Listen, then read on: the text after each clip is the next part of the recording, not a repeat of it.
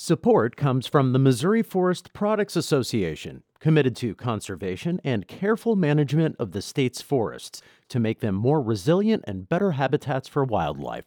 ChooseWood.com. It's Thursday, September 8th. This is The Gateway. I'm Wayne Pratt. More than 9,000 St. Louis residents are using direct cash assistance received during the pandemic for basic needs.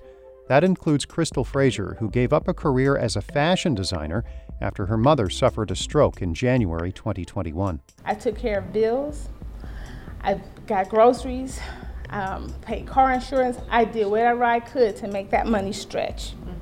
And I knew that that would make her proud of me. Frazier says she, quote, fell to her knees when she received the $500.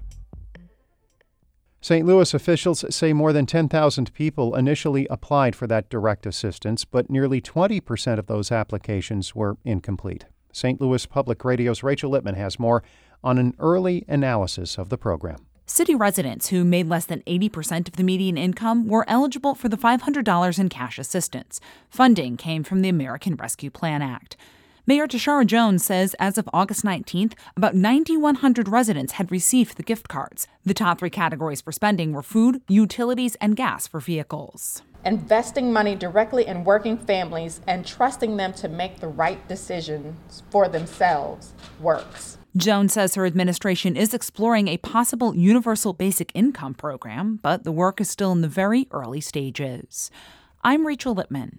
St. Louis Public Radio. An updated COVID 19 vaccine booster shot is arriving in the St. Louis region this week. Federal health officials are recommending that updated shot for people 12 and over following the Food and Drug Administration's approval of new formulas from Pfizer and Moderna. SSM Health infectious disease specialist Dr. Shefali Wolf says people should get these shots even if they've already had a booster. And so the idea of getting an updated vaccine is that we'd have additional protection against what's circulating now. The Centers for Disease Control says people who received their last shot at least two months ago are eligible for the updated boosters. Procter Gamble is planning a $180 million expansion at its North St. Louis plant. The manufacturing company says the investment will lead to 100 additional jobs with an average salary of $65,000. It will also secure more than 500 existing positions. The plant is in the city's Port District, and the Port Authority needs to approve the plan, which calls for a 10 year tax break and a sales tax exemption on construction materials. The proposal is on the agenda for today's Port Authority meeting. Procter & Gamble makes cleaning supplies like dishwasher detergent at that plant. The biggest hurdle for many running for the Missouri Senate this election cycle was the August 2nd primary. That is not the case for Democratic Representative Tracy McCreery. She is running for Missouri's 24th Senate District, which is considered the best chance for Republicans to flip a seat. St. Louis Public Radio's Sarah Kellogg reports. With many Senate candidates facing a more relaxed general election, McCreery running to keep the 24th Senate District blue is not. The district is the most competitive this election cycle, with the new state Senate redistricting map being the reason why. The new district runs north and south along Highway 270, including Kirkwood, Fenton, and Maryland Heights. Though a panel of judges ended up drawing the Senate districts, McCreery says this is still an example of how gerrymandering can impact a district. I think what happens is the judges get a lot of input from the partisan folks that are putting suggested maps together. So I think that some of the jumping off points included those interesting lines. Currently, McCreery does not live in the district she is running to represent, but says she is already looking for a new house. In Jefferson City, I'm Sarah Kellogg, St. Louis Public Radio. Some St. Louis Bread Co. locations in the region are dropping the name. The company says those restaurants will go with the Panera branding, which is used in markets throughout the country and Canada.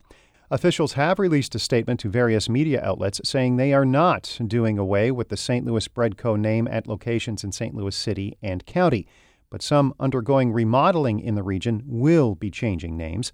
The company's first restaurant opened in 1987 as St. Louis Bread Company. The Panera name emerged a few years later after the business was sold in 1993.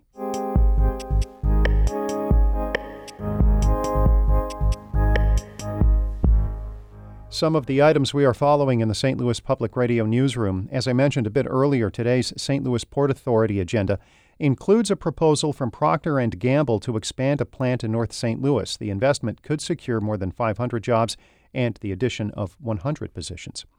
We are diving into election changes, starting with Tuesday's primary for St. Louis Board of Aldermen president. It's the first local election to require voters to show a photo ID.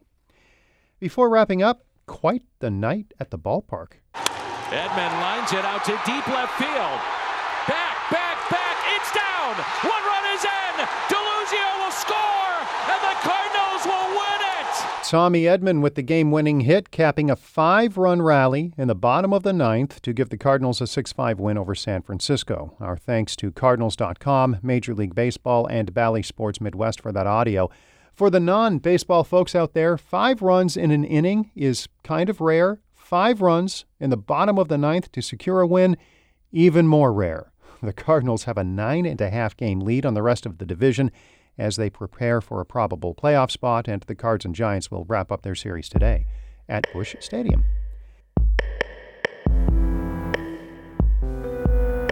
The Gateway is a production of St. Louis Public Radio, a listener supported service of the University of Missouri St. Louis. Music by Ryan McNeely of Adult Fur. I'm Wayne Pratt. Have a great day.